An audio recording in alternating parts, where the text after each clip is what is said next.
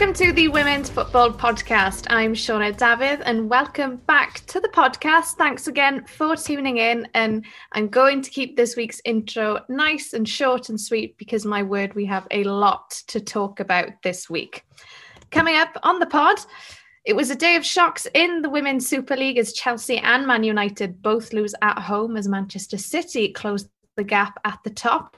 It's a stalemate at the bottom of the league, and a very familiar face is back in action in the Championship. Well, joining me to look back at all the action is freelance football journalist Mitul Samji. Hi, Mitul. Nice to have you back.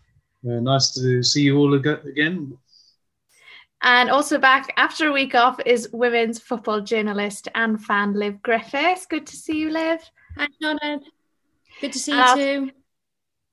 And our special guest this week is Wales's record goal scorer, Helen Ward, and she has a new club, which she's going to tell us all about later on. So, Helen, thank you so much for taking the time out of your busy schedule to come and chat with us today. No, no problem at all. Thank you very much for having me. It's uh, good to see you all again.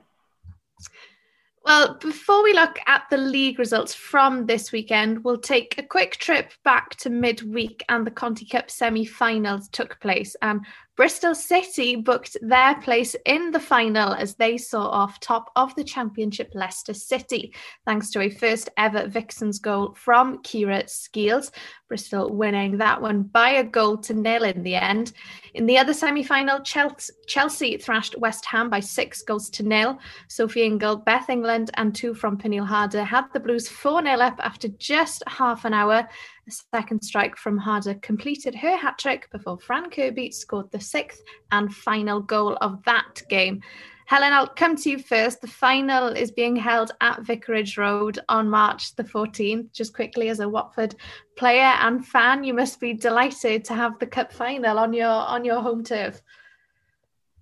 Yeah, definitely. And um, you know, I think as far as the ground goes, it's a really nice nice ground for the for the girls to be playing at. It, it looks nice on the TV, which at the moment is is quite important. With you know, it's a shame that we can't have any any supporters there at the moment. But um, yeah, it's nice to have women's football. You know, such a high profile women's football game on my doorstep, and um, and I think also it shows the club, you know, and, and their their sort of intention to to back women's football and, and really get involved in in such high profile events. It's um it's really good to see and, and shows how much the club is invested in it. And yeah, hopefully it'll be a really good occasion.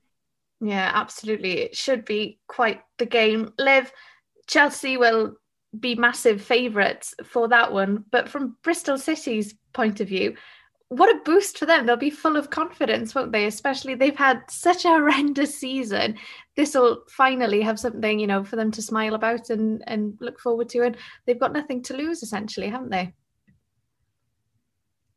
Yes, absolutely. I mean, we say this all the time. Cup games are so different to the league. You know, you might you might look at it and think it's the top of the table versus the bottom, but on the day, 90 minutes, it's who turns up on the day, you know. Like we saw Everton were underdogs against Man City in the FA Cup and they came out and really performed.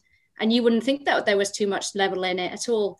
And I think Matt Beard is really getting a reaction out of these Bristol girls. So yeah, I mean, I'm looking forward to it. I hope we're in for a close game. I, I would hate to see a, a, thrashing like West Ham got midweek, but we'll see. Mm. Little from Chelsea's point of view, knowing Emma Hayes, you know, there's only one result for that game, and she'll want a Chelsea win, won't she? They'll, uh, it'll be quite the spectacle, won't it? Yeah, of course. Um, there were obviously pressure and expectations on Emma Hayes' side as they were looking to obviously achieve a, a, con- a quadruple, so including winning the league and and the domestic competition. So of course she wants to go there with her team with full with full confidence, with free flowing football, and, and and of course they have to turn up on the day. And, and I know the result yesterday that they've lost. I know we're going to um, think talk about it later on in the podcast. Um, but in terms of the goals they've conceded, will not work, and they cannot replicate that in the final. Absolutely. Well, guys, we'll turn our focus on to the WSL, and it really was a weekend of shocks. Chelsea's unbeaten run of 33 games came to a grinding halt at Kingsmeadow in their game against mid table Brighton. It did look business as usual when Sam Kerr headed home a corner after the opening five minutes, but Aileen Whelan equalised from a corner just a few minutes later. But the Seagulls were soaring high when Megan Connolly's corner eluded everyone to earn the visitors vic- the victory, and they move up to eighth in the table. And our Daisy Allen watched the game and she spoke to Brighton manager Hope Powell after the game. So I just want to ask I think you have to unfortunately go back to about November for your guys' uh, last victory in the league. But mm-hmm. how much would this win mean to the girls going forward? Well, massive. We, we, you know, we, we knew last week's result um, pulled us, I guess, into a little bit of that relegation danger area. And, and, you know, we haven't won since November. I haven't played particularly well the last two games, you know. So going back to basics this week as, as we did really paid off. Um, and more importantly, you, you win the game. That is an absolute confidence booster, you know, against the best team, arguably in the league as it stands at the moment. Um, Chelsea's unbeaten run. Um, so all of those factors, I think you, you know we are absolutely thrilled and delighted. It's it's a big win for us. Definitely, um, and like you said, there was that kind of element. Are you getting sucked in at the bottom of it? And looking ahead to Wednesday, you've got a huge game now against West Ham where you can really put some daylight between you and the bottom. Yeah, yeah. So for us now, it's all about recovery. I think the most important thing is that we go into every game, regardless of who we are playing, with the same effort, attitude, and application. We have to because the, this league is unforgiving, and I think it just shows that I don't know, top of the table and bottom of the table is not necessarily a foregone conclusion. It's a tough league, and every game we play, we have to prepare and be as diligent as we as we have been. Well, we questioned last week if Brighton's season was heading for a bit of a no man's land, if you like, but it certainly looks like it's had a new lease of life after what I think it's fair to say was quite an unexpected win for them, Liv. Yeah, absolutely. I mean, when Bristol got their first win against them quite convincingly last um, week. I, I just I just thought they were going to go into free fall. I think there were a lot of question marks over Hope Powell. I mean, she's been there for quite a while, so we've seen it with um, clubs like Tottenham and West Ham bringing and Bristol bringing in new faces. So I was thinking maybe this is what Brighton need, but what a response! And they clearly back her. They're such a bogey team sometimes, Brighton. You know, like we just seen a three 0 thrashing last week, and then to beat the champions who are have been on this incredible run. It's amazing and um, good credit to them. I mean, Chelsea had their chances, but seen time and time again, if you don't get that ball in the back of the net, it's going to come back to bite you. So don't mm. want to take anything away from Brighton, but I don't think Chelsea were at their best yesterday. Mm. Helen, in terms of Chelsea's point of view, we'll hear more from Emma Hayes in just a moment, but I know she was pretty furious with that performance. She wasn't happy with her players at all. She said that if you're not on it, you will get turned over, you know, you will get beaten by the better team. And she was right, wasn't she? Yeah, um, I think what's probably the most disappointing thing for them is to be outdone by a couple of set pieces because they're they're the things you work on in training so much. You know, it wasn't necessarily a moment of brilliance for either of the goals. It was just poor defending really for for the two two Brighton goals, but you've got to give credit to Brighton. They've gone out there, they've they've stopped Chelsea, you know, from creating too much, and and you know they've put their bodies on the line. So you have to give them credit for that. But yeah, I'm not surprised Emma Hayes is disappointed. It's one thing to lose your unbeaten record, but to do it in that fashion is probably quite disappointing. You'd almost rather get beaten three or four, you know, with some really good, really good goals going against you, um, rather than conceding them like the way they did. Um, but you know that Chelsea team's fantastic, and I'm sure it will just be a minor blip in their season. But it does make the title race a lot more interesting for everyone now.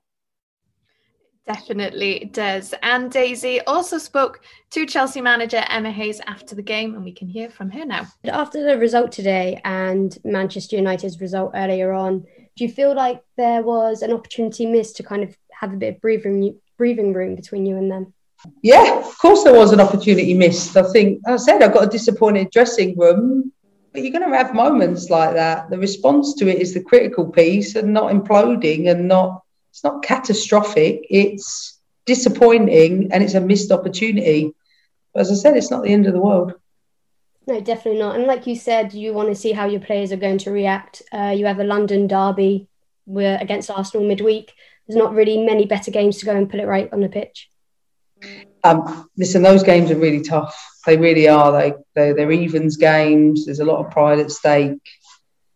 Uh, I know the performance I'll be looking for, and I will demand that from my team. Mitul, like we just heard Emma Hayes say, now isn't the time for Chelsea to sit back and feel sorry for themselves. They have to bounce back quickly, don't they? Especially as Helen just said, that top of the league is so interesting. It's so tight at the moment. They haven't got time to sit around and, and mope about it.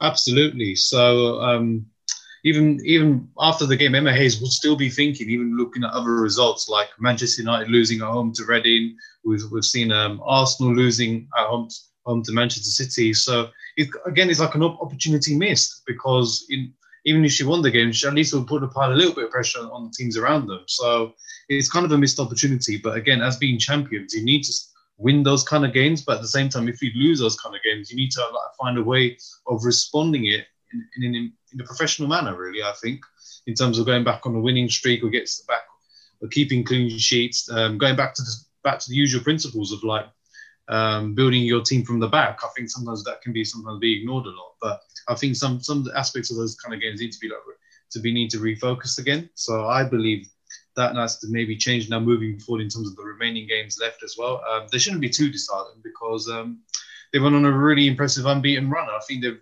broke set, some set records along the way. So um, we have to give credit to Emma Hayes. Um, and now they're in the final as well. So um, of course, there's, there's there's maybe still some added pressure about um, fans and people around the media thinking about they could be winning the quadruple. But again, in the day, they win some silver, it's still it's still a, a, some achievement. I do I do really do feel like players like Sam Kerr will need to start like shining again, and of course getting to the score sheet once again. Um, she scored a 10th goal in the WSL, and she's been involved in more goals uh, than anyone since December. Yeah, absolutely. And Liv, just quickly, obviously this past week there's been a lot of speculation about Emma Hayes and her role obviously was linked with the Wimbledon job and Hayes's swift answer to that was basically no. I love the line of they wouldn't be able to afford me. I think that's just iconic. But it's I'm not saying that's the reason they lost, but perhaps wouldn't have been a, a welcome distraction really to have all of that play out in the media. No, it's it's disappointing, you know, as someone that works in the media, I do I do question where these stories come from. She handled it really well with the media. Um no disrespect to League 1 men's football, but I think she feels like she's building something that she has at Chelsea. Why does she want to leave? They're in a great position to go into a relegation battle. I think the time will come eventually where we'll see a female coach step into the men's game, but I don't think it's going to be Emma Hayes and yeah, I guess you could say it was probably a distraction, but the players were under par, and, and that's not necessarily anything to do with Emma Hayes. That was just individual performances.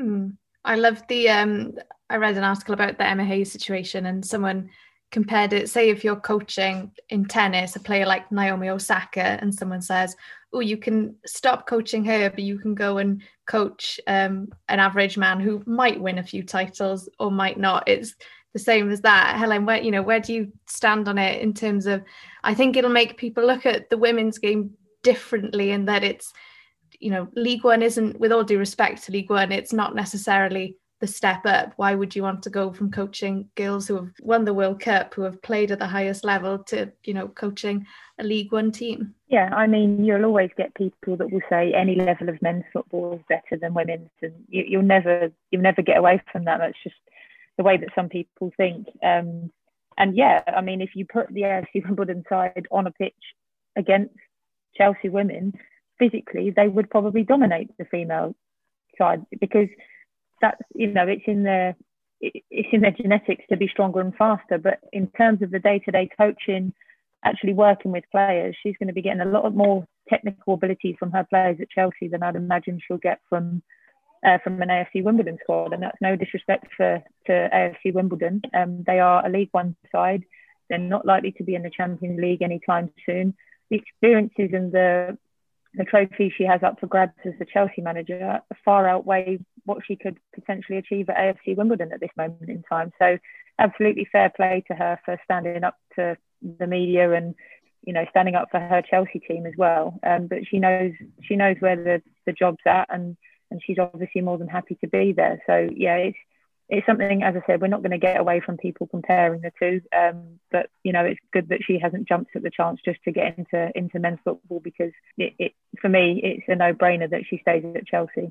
I know Emma Hayes has been in a lot of speculation about managing AFC Wimbledon, and what what struck in my mind at the moment is thinking about the men's game equivalence, about the longevity of the game. And Emma Hayes has been at Chelsea for, for such a long while now. We're talking about nearly a decade, or I think nine years now, I believe it is. Um, I think we need to like think about maybe the long the game the women's game can be a bit more different in terms of having managers for such a long initial period of time and showing about their longevity in terms of their work behind the scenes and what they would like to build. Um, if you equivalent that to, to the Chelsea men's team, we've seen as always what how they work and how they operate in terms of their business model, in terms of sacking managers, bringing another one in and bringing instant success.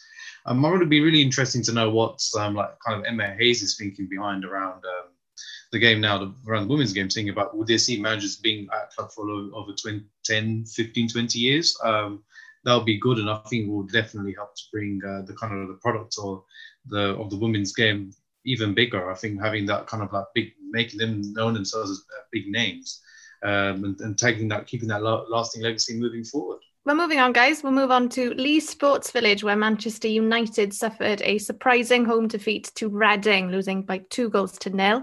United had a few chances in the first half, which, thanks to Grace Moloney and some stout defending, kept the scores level. But in the second half, Reading scored two within three minutes, both from set pieces, as Tash Harding heading in from virtually on the goal line, and then free header for Danielle Carter from a free kick sealed the three points for Reading. Even though Kelly Chambers' side have only won one of their last 10 matches, they are unbeaten away from home since the opening day of the season. Liv, it's fair to say again another result that we didn't see coming. Yeah, it's an interesting one because I kind of felt like Man United were due a loss and Reading were really due a win. You know, just being on this run where they haven't been picking up wins against teams that they should have been doing. You know, I, I I go back to when I saw them play Bristol in December, and it was just so frustrating how they couldn't convert, you know, these draws into points. So fair play to them. They really really showed up with fire in their belly. Um, obviously, because lots of them are Welsh players, so we know how that feels. Um, but I, I, was I was quite I was quite disappointed in Manchester United as well. I feel like lately they've just they're just not as slick as they have been in recent weeks. I'm not sure whether the Chelsea games just knocked their confidence a bit and they're trying to regroup. But um, as Helen said, you know, with Chelsea earlier with the set pieces, it's the same setup being being beaten by these corners by free headers for Danielle Carter. So mm. it was a good win for Reading, but I think Manchester United will go away thinking they could have avoided a defeat. Mm. Helen, a few of your Welsh teammates in that Reading line, have you heard from any of them? They must be delighted with that win. Yeah, they are. They're really happy. You know, I always keep an eye out for, for all of my Welsh teammates' results. So there's quite a few of them obviously in that Reading side at the moment. Um, you know, with Tash getting on the score sheet, and I think Rachel Rowe was named player of the match. So, yeah, fantastic result for them. We know how good Man United have been this season. Um, Casey's going to have to do a little bit to to rejuvenate them now um, and get them back on the winning winning streak that saw them sitting at the top of the table for so long. Um, but for Reading, yeah, all credit to them. They've gone out there. They've obviously got a game plan, but it wasn't to to just sit back and you know take the pressure from Manchester United. They've gone out, they've attacked, they've had plenty of chances, scored a couple of goals, and yeah, from from what I've seen of the footage, they ran out thoroughly deserved winners. So yeah, good good for them. And you know, with three of the top four losing games this weekend, um, Manchester City's eyes have, have lit right up with their their win over Arsenal this week. So yeah, excellent result for for the league as much as anything, but also yeah for Reading definitely. Definitely. Just really quickly, from a Welsh perspective, Carrie Jones was named in the Man United squad for the first time. Another really exciting young talent. Helen, what what can we expect from Carrie? You know, she's I think she's 17, I'm right, 17, 18 years old. What what can we expect? She's a really potentially exciting young talent, isn't she? Oh, she's a phenomenal talent. She's actually been in and around the Welsh um, senior setup for I think coming up to two and a half years now. Um, you know, she came onto the camp once as a 15 year old, and we were like, "Who's this kid?" Suddenly, she burst past about three or four players, and we're like, "Okay, we see now." um, but you know, Jayne handled her really well um, in terms of giving her exposure to us, but not expecting too much from her too soon. She actually made her international debut as a 15 year old a week or two before her 16th birthday and before she was actually able to make a senior club appearance. So that showed how much she was thought of by us um, and the staff at Wales. But yeah, she's a, a really grounded kid. She's from Mid Wales. She's very, very homely, very much a family person. But at the same time, she's gone out and, you know, she's furthered her football career by going up to Manchester. And she's obviously doing really well there because to force her way into that matchday squad is no mean feat. Um, and, I, and I think that must show what Casey thinks of her as well. But she's got the world at her feet. She's a, a very humble kid. She's she's got all the talent in the world, and, and I expect big things from her. But you know, at the same time, we don't want to put too much pressure on someone so young. No, absolutely, and always good to see to see young talent um, coming through. Well, guys, Manchester City, like we've mentioned, moved within two points of Chelsea and United with a two-one win at Arsenal. Ellen White scored in the first half with a beautiful finish from a Chloe Kelly cross. Caitlin Foord equalised midway through the second half when she was given lots of time and space to pick her spot. City battered on the door after that, hitting the post, having shots cleared off the line before Kelly crossed again for Lauren Hemp to power a header home. Arsenal haven't beaten United, City, or Chelsea since October 2019. Mitul City were the big winners this weekend, weren't they? In in more than one way. Similarly, similarly to the men's team, they're creeping up, and you know if you're in that top four, and you've kind of you can see Man City sort of in the mirror. That's an ominous sign for you, isn't it? The result leaves Arsenal nine points behind uh, reigning champions and current league leaders Chelsea. So. Uh, there is further pressure to be mounted on um, on John Montemurro's side, so it's coming. They have to really now rely on um, other teams around them to actually drop points. And they need to obviously have to do their job to win games. And that's the, the only way I can really see them being kind of challenging for the title right now. I, do, I don't say it's over until it's mathematically gone for them. But um, it's kind of like a bit of a mounting task now for them to actually um, be to be to be to be in the title race now. But of course, there is still a slim chance for like John Montemurro's side to actually um, cement a still a title challenge. But um, yeah, there was a lot of sluggish defending, and of course, uh, in between the goals from the equaliser to the winning to the winning goal, um, I've seen a lot of, of, kind of like sluggish defending or lackluster, kind of like poor defending from uh, John Montemurro's side. We've seen them that they that they could have scored more, but Man City could have scored more. It was a kind of game that was quite open to Manchester City, and they had like a few opportunities where I, where I kind of felt that they they could have gone one more like by three or four goals rather than two one. So. Um, I'll give credit to Manchester City, especially the Ellen White's goal. I think the kind of goal that she scored is a, was a pure striker's goal, and it was from a very difficult, acute angle. So um, the credit must go go to Manchester City, and I, I do really feel that um, there's a bit of a bit of a more of a mountain task now for Arsenal to actually bounce back from, from the title race.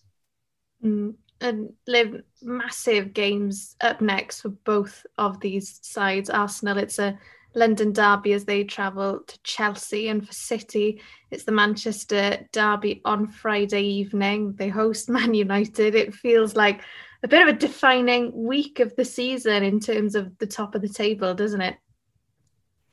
Yeah, absolutely. I mean, the top four all playing each other. It's going to be interesting, but I actually will probably, well, I think personally that Arsenal have got too much ground to try and cover now these sort of games, I understand Manchester City are on a run, but you're at home. You need to be picking up three points against the top four teams. You know, it wasn't long ago where they won the championship. So they know they're capable of doing it. And I understand that they're going through some injuries and some changes, but Joe's been there quite a while now. And it just, for me, and I've always said it about Arsenal, it's something about their mentality. They've got so much talent on the pitch but they just can't seem to get over the crossing line when it comes to Manchester City, it comes to Chelsea. So mm. I kind of look at it when they're going to play Chelsea mid, um, next week, and unless they start to sort of believe in themselves a bit more, I can see them losing that one too. Mm. Helen, in in terms of Man City, can you are they a team that you can see going all the way? You know, can you can you see them winning the league? I think it will be tough for them, um, but you'd never write off a team like Man City, and they do seem to be hitting form at the right time now. You know, they've scored a lot of goals in recent weeks, and two big goals yesterday as well, two fantastic finishes. And Chloe Kelly seems to have had about 307 assists this season. She seems to be setting up everything for them. Um, so when you've got a player in that sort of form, putting it on a plate for the, the forwards that Man City have got, you, you certainly can't write them off. But yeah, there's there's definitely still four teams left in this title race, um, and it's going to be a really exciting finish. Definitely a big, big weekend coming up in the WSL. Uh, well, guys, moving towards the bottom end of the table, Aston Villa picked up their first home win of the season after beating Spurs by a goal to nil. Yet again, it was Mana Iwabuchi who made the difference. Her stunning long range effort on 12 minutes proved to be the match winner. The result moves Villa up to ninth, one point behind local rivals Birmingham, while Spurs stay in seventh. I mean, Liv, what a signing Iwabuchi is proving to be already. We've talked about her previously on the pod. She got off to a phenomenal start and she doesn't seem to be slowing down at all. Yeah, absolutely. The name and the, you know, everyone bigging her up and putting the price tag on her just is certainly paying off. And it was a tremendous strike. It's it's just it's amazing to think she hasn't been around in this league for so long, but when she's taking efforts like that, just like feeling completely confident in herself to do it, you know, new league, no problem. Um, so that it was really good and really it'll it'll give Aston Villa that confidence now to kick on and try and push themselves away from the bottom of the league. Mitul, in terms of Aston Villa, a massive win for Villa, and it's it was it's the consistency that they've been lacking, isn't it, for, for a lot of the season? I believe so. Um, even teams around them in that relegation dogfight, they've always lacked consistency. Um, I remember me watching Aston Villa beat Chelsea when they lost 4 0. Um, they never really got the ground running, but I do do feel that this win can hopefully be, a, be like a springboard for like a for springboard for further success in terms of like getting a round of games where they can be able to win games and trying to like um, get go go higher up in the table and kind of like ease their pressure off and obviously maintain their status in the Women's Super League. But um, of course, there are teams like, especially got West Ham. Um, we've seen that their home record has been poor. I think yesterday's result meant that they was like their first point they've earned in the Women's Super League at home. So it kind of really shows you that um, even our home records are so big as well. Like losing quite heavy, like four nils, um, nine ones we've seen in results of teams at the bottom. It's going to prove costing, as we can see with the goal difference. I mean, the table doesn't lie, and it speaks volumes. And Liv, another massive game in midweek game. It's the Birmingham Derby. Villa travel to their local rivals. And as we mentioned, if they win that, they go above them. And suddenly the mid table of the league starts to look very, very interesting. Yes, nothing quite like a derby to settle it as well. And as we've seen with this league, there's only 12 teams, and it, it'll only take one, two, even three sort of results to sort of climb up. We've, we saw it with Tottenham. They were you know, around where Bristol were, and Rehanne Skinner got two or three wins on the bounce. It's so easy to sort of leapfrog um, anywhere between fifth and 12th at the moment. So, yeah, it's going to be a big three points. It's not going to be the easiest of games. I think um, Carla Ward has really set up her team to be hard to beat, you know, defensively solid, rocking the midfield as well. And and they are they are doing what Aston Villa, Bristol, West Ham aren't doing at the moment, and that's grinding out results against big teams. So we'll yeah. see what happens. Absolutely. Um, Birmingham did move a point clear of Villa as they came from behind to get a good point at Everton. Danielle Turner lifted a free kick over the wall and passed keeper Hannah Hampton to put the hosts ahead. Birmingham had been awarded a penalty when Izzy Christiansen had judged to have a handball in the area. Everton keeper Tinja-Riikka Korpela saved Claudia Walker's weak penalty, but Jamie Lee Napier on loan from Chelsea poked in the rebound to level. Everton stay fifth on goal difference ahead of Reading, having played two games less. Liv a frustrating afternoon for Everton, wasn't it? They could have moved within three points of Arsenal with a win. So it's a sense of what could have been almost, isn't it? Yes, absolutely. Ever since the new year, Everton haven't quite been able to find that form that they, you know, started off so well. Sim- mm. Similarly to the Everton men's, you know, we, we always talk about how they're just copying each other at the moment. Um, but I can see, I can kind of see what Willie Kirk is doing. I know that players have um, been injured and they had a round of COVID as well. So I think it was just a, about getting everyone more game time. They made quite a few substitutions and you know they'll find their free flow again and they'll start c- coming up with the wins again but it was a, probably a frustrating draw for them especially at home mm, helen like liv mentioned everton seemed to get off to just a flying start at the start of the season. It's only one win in their last eight games which will be a bit of a worrying run for them. But if they can turn that around do you fancy them catching arsenal? You know do you see that they might be up there towards the end of the season or is it too much of a big ask? I think it's probably a bit too much to ask from them. Um, they they did start fantastically well, and I think maybe injuries and COVID breaks and all that sort of things have probably disrupted their season a little bit. I think the injury to Goldvan made a huge difference because she looks a really good player and, and is obviously a, a big goal scorer for, for them. Um, so she's back now, so they may well be able to, you know, put a good run together um, in the next few games. But I think it'll be tough to, to catch those above them. Um, but you know they have got a couple of games in hand, so you never know. Um, and it'll be interesting to see how they do. But I think for them, this is probably a season now to consolidate and, and start building for next year if they want to seriously look at making moves on the top three or four places.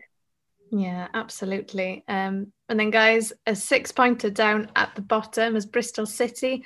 We're looking to build on last week's victory over Brighton and reach the Conti Cup finals as they travel to East London to take on West Ham. Emily Van Egmond's own goal put the Robins ahead after keeper Mackenzie Arnold missed a corner and the ball deflected in off her teammate. Katarina Svitkova levelled with a low shot from six yards shortly after halftime when City failed to clear. Ebony Salmon earlier hit the post and City were denied a winner as Gemma Purfield's free kick hit the bar. City remain bottom on six points with West Ham two points above them with a game in hand.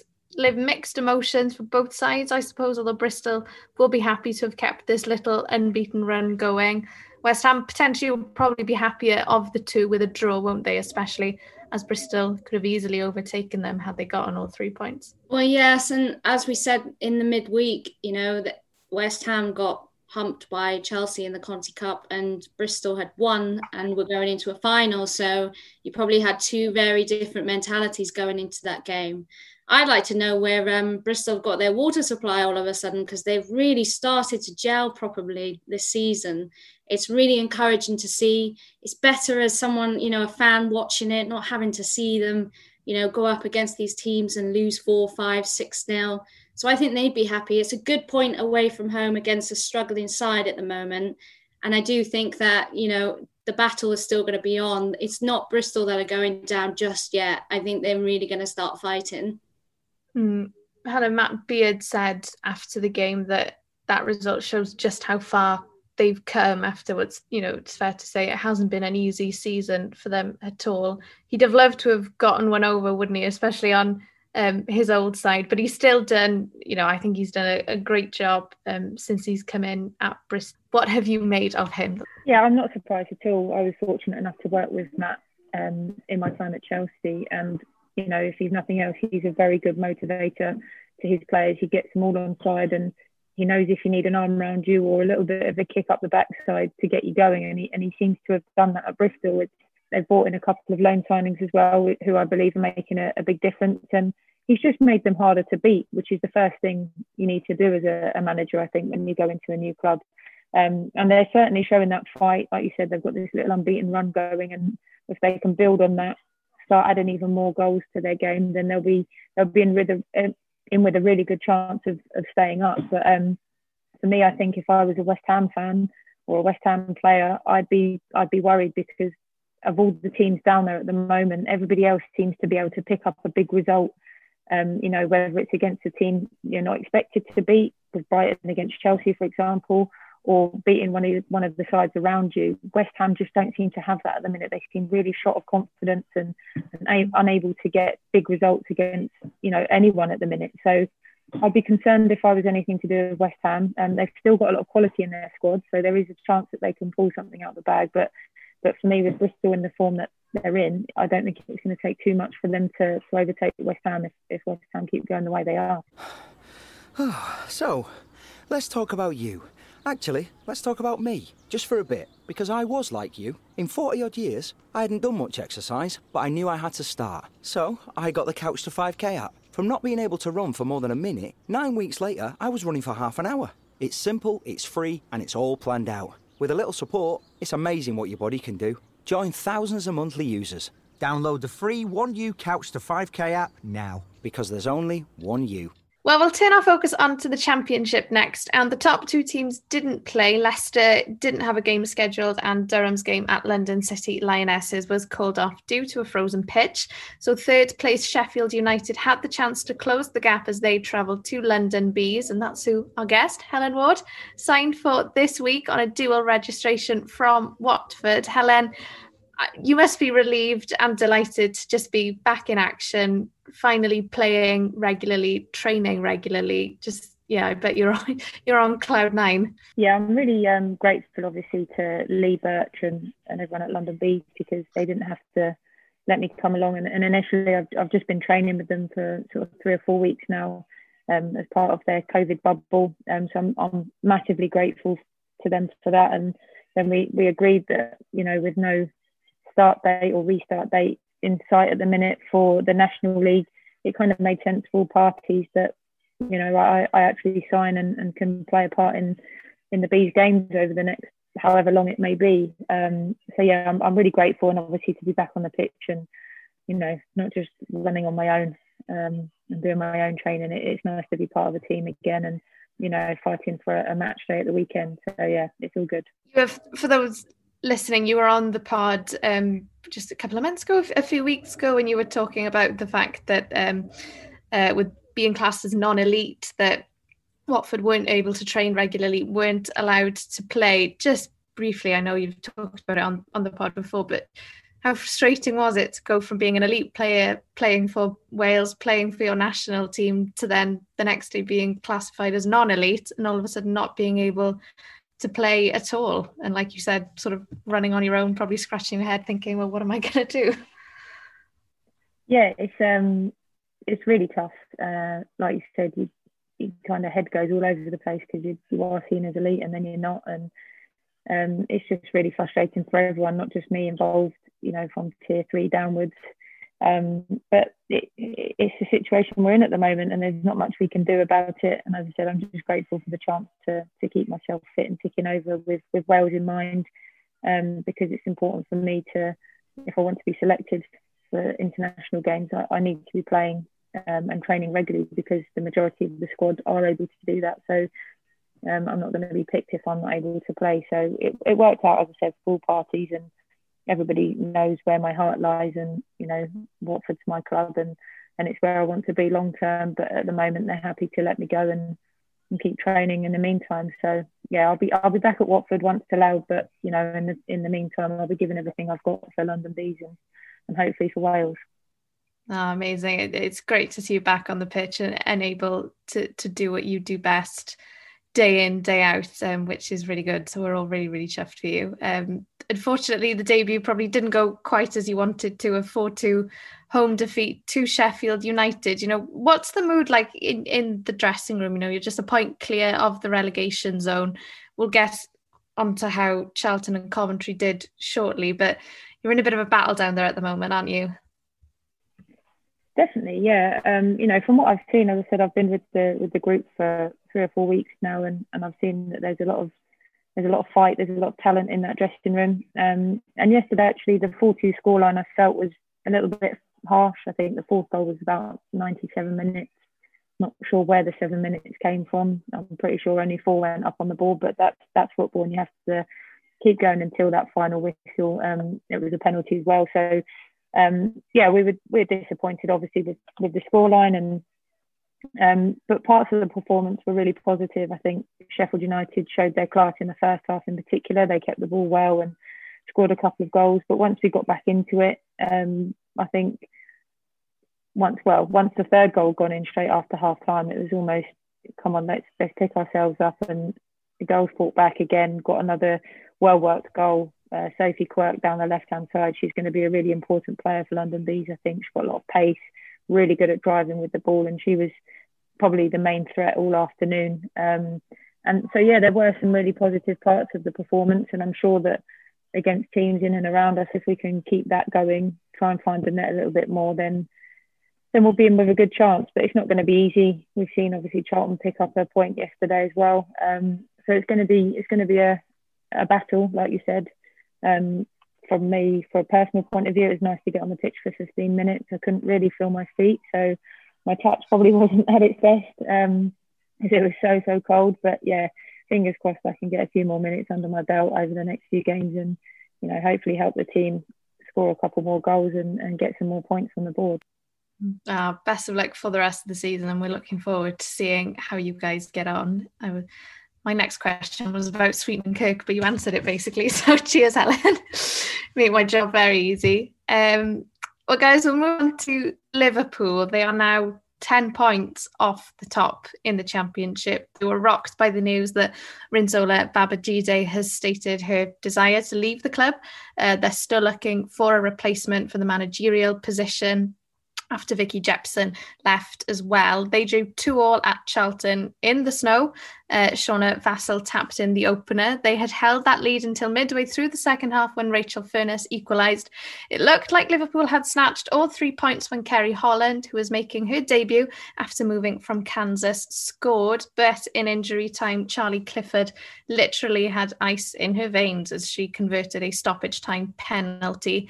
Charlton manager Riteesh Mishra said it's important we pick up points right now. One is better than none. It proved to be a vital point as they moved moved off the bottom thanks to a late winner by Georgia Timms at Coventry United, which means the West Midlands now occupy the bottom spot. Current owner of the team, um, Thomas Sandgaard, has agreed to take over the women's team as well. The women's team has been a separate organisation from the men's team for more than a decade, and the takeover would bring the two clubs under the same ownership for the first time since 2007. With that point, that's the news this week that's been a decent week for Charlton, hasn't it? Um, I feel it's kind of encouraging news. Um, obviously seen in the past about the history of the women's game in terms of its commercial investment. Now it's coming to its viable product amongst in competition with the men's game, and I still remember. And I'm speaking from experience, not not from a um, as a media perspective, also personal as a person that study went to university, and I've done a dis not dissertation. I got a friend that did a dissertation around. Uh, the commercial investment around the women's game about three, four years ago. And I remember saying that when Charlton were like coming, were close to like um, being like bankrupt in a way in terms of the women's team back in we're talking about around 2007 times, so around the early 2000s, and it was due to the cost-cutting measures. So, um, so I can see the financial equations at, at, during that the time, and I've seen about in terms of in terms of what has it the impact has led to. But um, seeing that kind of news is obviously very encouraging for our for our game as a whole, and hopefully we'll see of the likes of Charlton being in, in the Women's Super League because we want to see the competition or teams being more teams around in the in Women's Super League in terms of being fully professionalised. And of course, uh, hopefully, this will be a much more of a further platform for it. Um, for Charlton to actually become a full-time establishment, um, and I hope so, um, because we want to see more teams competing at the very top, and we want to see women's football is growing rapidly as ever especially in these current times. It's I just think it's fantastic news for all parties. Absolutely, and with that win, actually Coventry at Coventry, sorry, Lewes moved into sixth place on sixth place on 19 points. The final game in the championship saw an entertaining game between Blackburn and Crystal Palace. Blackburn took the lead Jade Richards powerfully headed home Emma Doyle's corner. The lead did not last long, though, as Palace struck back through Sherelle Casal, volleying home when picked out and marked by Wilson's terrific cross from the left. It was Palace who scored then in the dying minutes, with Johnson bundled the ball over the line after goalkeeper Alex Brooks dropped a header, but Natasha Fenton scored in the dying seconds to leave Palace still looking for their first victory of 2021. Uh, so that's the championship roundup. And guys, finally, then, um, before we end, something we sadly need to highlight is the uh, racist abuse received by Manchester United's Lauren James after this weekend's defeat. She responded um, by saying that it's getting boring now. Uh, she wrote Instagram on a real need to do something about it, or they will lose so many individuals from their platform because that's the only way they will actually listen. Could even just remove any emojis with racist meanings. Too easy for some kid to press a few emojis in order to try and grab some attention. too much talk around these days and nothing ever gets done, the usual story. Uh, her brother Reece has also been the target, as has the likes of her male counterparts at United, Axel Tuanzebe and Marcus Rashford, along with countless other players across the board. Um, Helen, you know, this is why the players in the WSL and the Championship and players around the world are still taking the need as you know, there's still so much work to do, isn't there?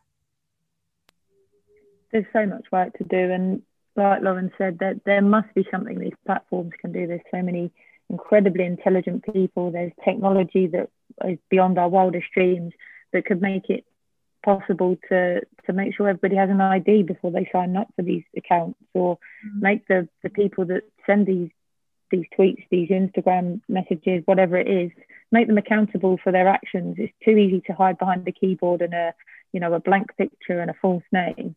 Um, and, it, and it's just not okay. I think it's become almost fashionable to then abuse someone online, racially abuse someone, which is crazy. Um, and it, because they know it's grabbing attention, but without any repercussion, they need to know that if they do it, yes, they're going to get the attention, but they're also going to get a punishment to go along with it. In this day and age, in any day and age, it's not okay. Um, and and something definitely needs to be done and i'm sure there is more that can be done than than currently is happening right now yeah absolutely um Mitul oliver dowden the culture secretary he said we are going to change the law to make social media companies more accountable for what happens on their platforms you know this i think it, we're all in agreement that it's something that needs to be done sooner rather than later doesn't it uh, absolutely. Um, I, I, can I can echo everyone's words around um, these kind of subjects, and of course, we want to obviously eradicate that kind of, of like racism in the game completely. And um, of course, I think there's still been an awful lot of work to do for like the footballing authorities and governing bodies to eliminate that. Um, I also feel that how how players can play a role um, in terms of to eradicate that because um, they they got the power to make change and they can create that kind of vehicle for change um, for the obviously for the foreseeable future. Um, but I do feel there that of course roles within like social media companies got to play a role in terms of eradicate that, and they must introduce some sort of um, grounding rules for like followers for users to ensure that that racism will not be in place and know what the lasting consequences will be. So there, there's this. It's it's an ongoing debate. There's always ongoing discussions around within the uh, international and obviously within the media within the UK amongst um, sports journalists um, it's an ongoing subject, and of course, we all have to play a role in terms of to um, eradicate as as much as possible. And of course, we want to make the women's game, like how is the men's game, more inclusive as possible, and everyone's welcome to it. And of course, we have got all the we have we have the role to make the women's game even better. And we can obviously uh, play that role as well as alongside the footballers that can make the vehicle for change because um, in women's games, everyone's got an individual story to tell. We want to resonate that with our communities and we want to ground our communities to the very best possible way. So, of course, I can see the impact it has on amongst our storytelling in terms of its like um, journalistic, like in terms of creating journalistic stories as well. So, we want to make that kind of um, newsroom in terms of other environments, even, even in podcasts, more inclusive as well. So, um, yes, we all have the role to, to make the game even better. Yeah, absolutely, and some excellent points there made by by both of you. And really quickly before we finish, um, Wales international Loren Dykes announced this morning that she is retiring from football. 105 caps for her country. Um, what a career! What a player, Helen. I'll come to you first. Obviously, you've played with Loren. You know her incredibly well it'll be sad not to have her around, especially as a Welsh fan. You know, from a Welsh perspective, she's been there since I remember I started watching football. What a loss she will be, but looking back, just what a player and what a career she's had. Unbelievable player, um, but even more importantly, an unbelievable person. She's been uh, around, you know, since I made my debut. So she's been one of the one of the players that has gone through, you know, from her first cap right through to 105th cap. It's been an honour to have shared the picture with her on so many of those occasions.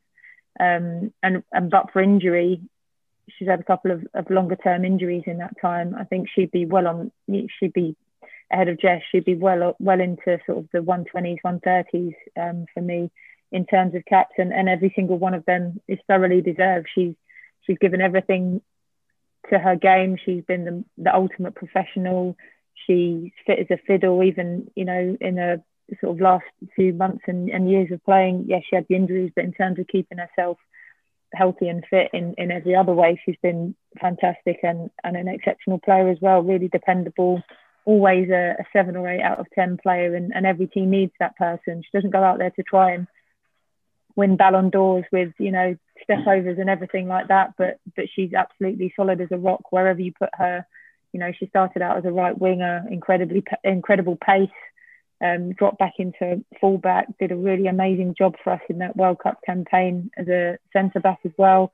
Just yeah, a real student of the game as as as well. And I think you know, get her going into coaching now is is the right time for her, and she's going to make a, a wonderful coach. She already is doing brilliantly at Bristol, from what I hear, and and I don't think it'll be too long before we see more of her in, in an international sense as well. And you know, it'll be thoroughly deserved because she's always been brilliant to talk to as a player and a person in terms of you know tactical advice, just any any general advice. I honestly can't speak highly enough of her. Yeah. I saw um, Tanya Oxtoby tweeted something really nice. Tanya tweeted, possibly one of the most amazing human beings and role models to have graced the game. She has been a pleasure to work with both, both as a player and more recently as a coach. She has such a bright future ahead of her. I look forward to seeing how she continues to inspire the next generation. Liv, just really quickly, you know, it's not the last we'll, we'll see of Loren Dykes, is it? No, absolutely. I think Helen you know, had a great sentiment to her. And um, I can only add to that by saying it's always a shame when a player decides to hang up their boots, but it's so great that she will stay in the game and she will develop in her coaching. And I'm sure in the next five, ten years, you know, we'll have these debates and say, oh, do we know how Loren's side have done this week, etc., etc. So, you know, sometimes one door closes, but it means another one opens. And that's all you can really say about it.